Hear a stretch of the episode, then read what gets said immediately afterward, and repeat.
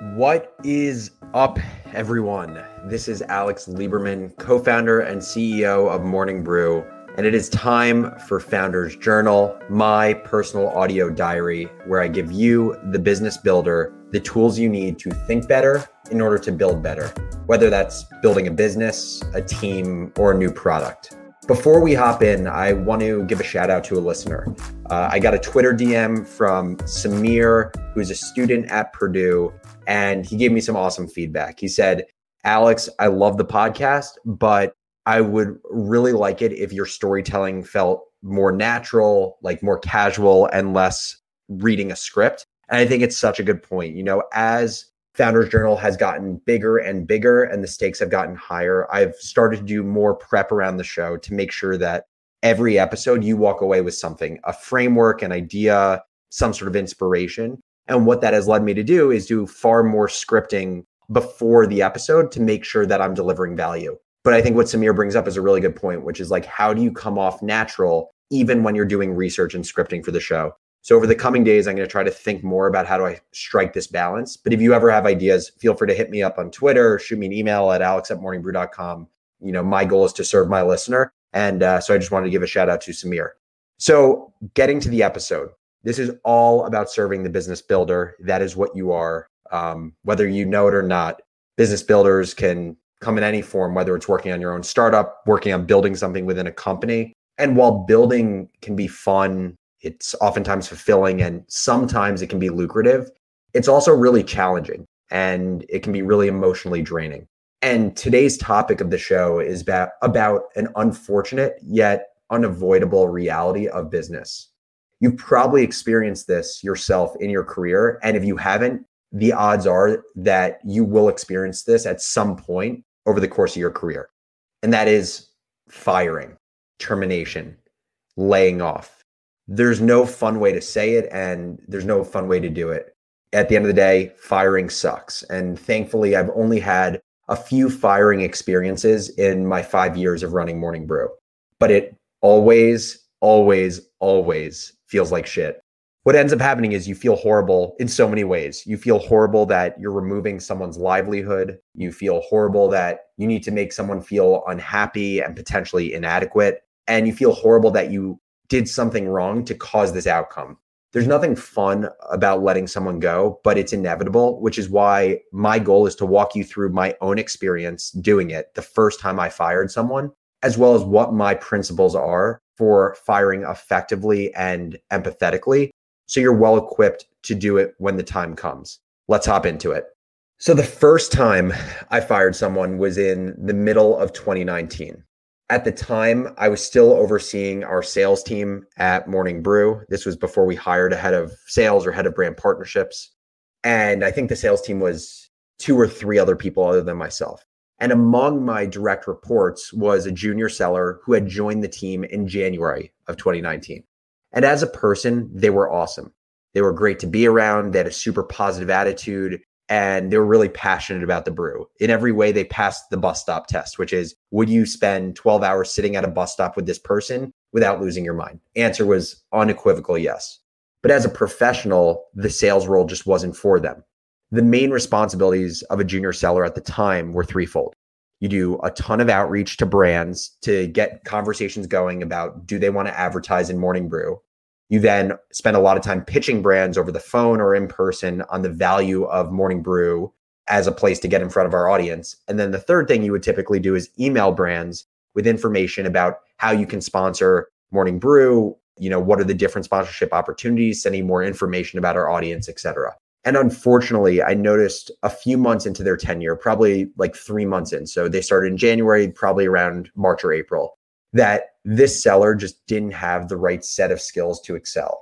They were constantly making typos in their emails to clients. They were messing up the Morning Brew story uh, and pitch on introductory calls or meetings. And they were coming nowhere close to the number of outreach emails that we needed to hit in order to secure the revenue we wanted to in terms of advertising dollars. And it was such a, a frustrating and conflicting feeling. It wasn't just frustrating for me because, you know, they were making repeat mistakes but it was because I knew they really wanted to do well. They cared about the company so much and they wanted to, to succeed but no matter what they tried to do, it just wasn't hitting the mark. And we we worked on it. Like we worked really hard on improving their work. During our weekly one-on-ones, we would work on strategies for them improving as a seller. We'd practice the the morning brew pitch. I would act as a client. They would pitch it to me. I would give feedback. We would listen back to calls with partners that we had recorded to pick out specific spots and think about where we could have tweaked or improved. And we were talking about productivity hacks to reach out to more clients while not sacrificing quality and having typos. Weeks went by, and despite feedback and one on ones, and also honestly just providing clear and direct direction that things needed to improve, they wanted to stay in the role, the output just didn't change. And this was when I knew it was time to make a change and let them go. It was a really defeating feeling. And I remember the conversation like it was yesterday. At the time, it was in our original office so you know in the early days of brew i worked in coffee shops then we worked in like an nyu student building the first office we had was a WeWork space in the financial district of new york and so i asked this person to meet me in one of the conference rooms around 5.30 p.m at the end of a workday i was super nervous. My heart was pounding. I had a lump in my throat. And i just felt this level of disbelief that this was actually happening to me. You know deep down I knew that at some point in my career I would have to fire someone, but like you never think you're going to have to be that person until you actually do it. And so what ended up happening like the, to play this out for you after a long and awkward pause where they came into the conference room, they closed the door, they sat across this circular table from me. There was this kind of long and awkward pause, seeing who would talk first. And then I just went into my spiel. And I, I can't remember exactly what I said, but it was something along the lines of, I'm sorry that we're having this conversation right now, but I have to let you know that at this time, we will have to be going our separate ways. I hope this doesn't come as a surprise, but unfortunately, your performance these last six months have not met the expectations of what we need in a seller at Morning Brew. And there was probably other stuff there, but I tried to keep it short. Overall, the conversation went well. The news was not a surprise to the person, and the employee parted ways with the brew at the end of that day. But of course, as is always the case with a startup and just life in general, unexpected things happen. And my first experience firing was no different. I made a few pretty big mistakes. My first big mistake here was making this more of a two way conversation than it had to be. A layoff conversation should be 90% manager talking, 10% employee. There, unfortunately, is very little upside to making it a more balanced conversation. Here's what I mean after letting the employee know that I was terminating their employ- employment, they began pitching me on a new role at the brew that they wanted to fill. They had literally prepared a job description written in a Google Doc and created this new role from scratch that we weren't hiring for.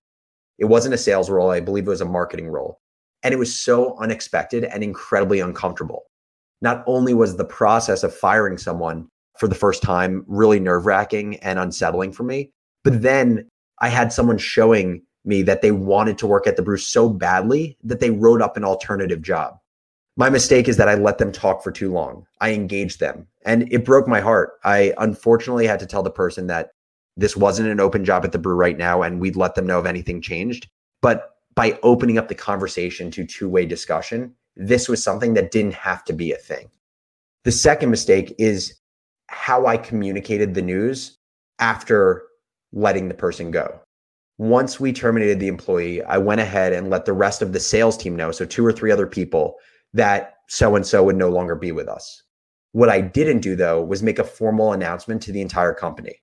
Maybe I was worried that it would make things seem like a bigger deal than they were, or maybe I just figured that it would spread through the grapevine since we didn't have a big team.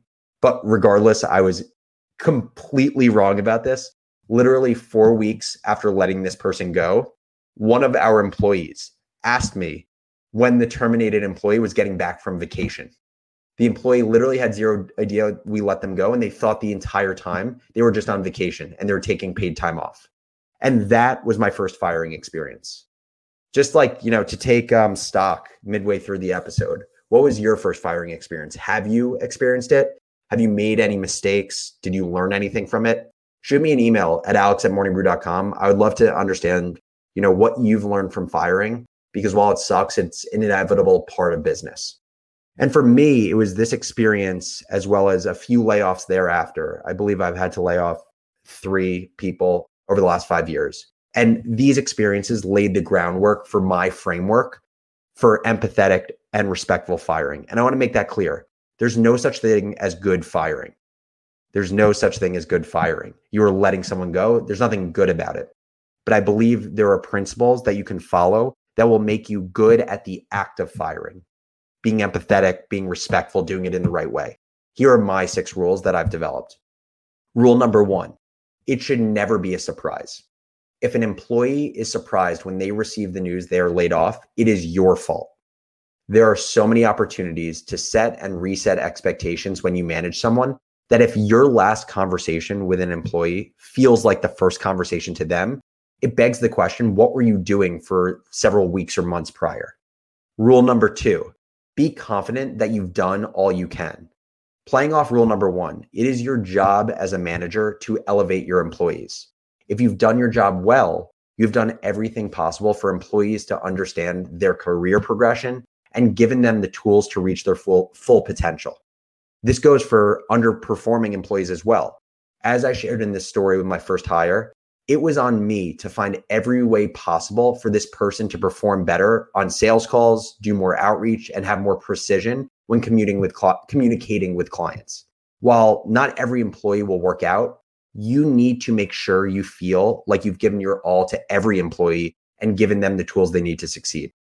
Rule number three have a clear communication strategy. Do not be like me and do not totally botch communicating a layoff to your company. This is especially the case at small companies where not sharing information would cause more confusion and potentially mistrust than sharing it. No employee should ever be left in the dark about a departure for weeks or days on end if a departure impacts their work. Morning Brew's policy after this snafu was to communicate all departures in our weekly all hands meeting. This is what made sense for our company given how small and tight knit the team was we wouldn't provide specifics around you know why we let people go to protect the the employee's privacy but we would let the team know that they'd no longer be working at morning brew. It's also important to think about how that communication strategy evolves as you get bigger. As morning brew has grown we've tweaked the communication strategy slightly. Rather than making announcements around each departure in all hands we shifted to announcing departures at the sub org level. So these type of items are discussed in you know the all sales meeting, the all content meeting, the all product meeting, etc. Rule number four, reflect on what happened. I feel like this is the big one that people forget to do. There are many different reasons for letting someone go. Performance reasons, the job is eliminated because you no longer have that need, financial constraints where you have to cut headcount. And as a manager, it's important for you to understand what the root cause of this non ideal outcome was so you can course correct moving forward. Maybe you rushed the hiring process. Maybe you hired someone too junior for the role. Maybe, you know, you hired for a role that you weren't 100% sure you need to fill.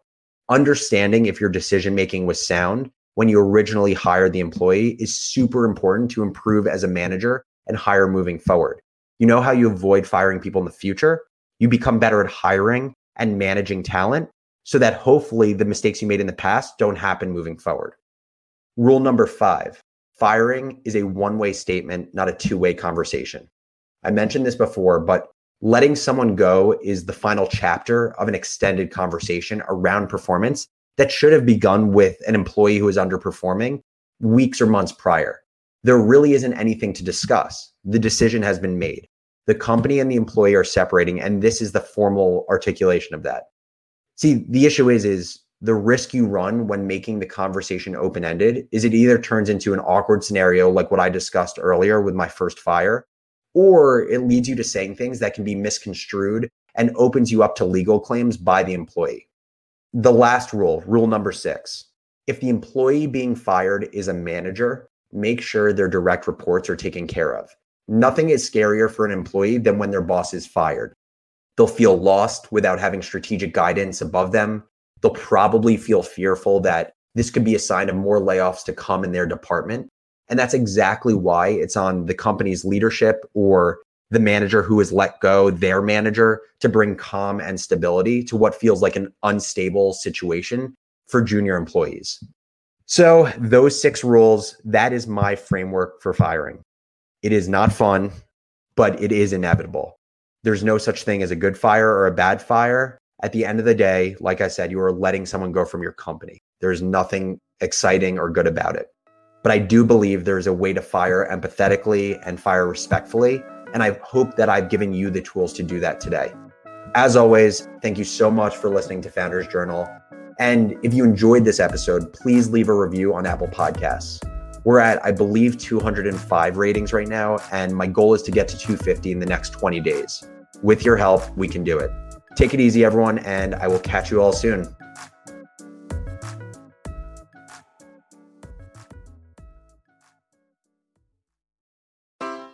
Take your business further with the smart and flexible American Express Business Gold Card. It offers flexible spending capacity that adapts to your business.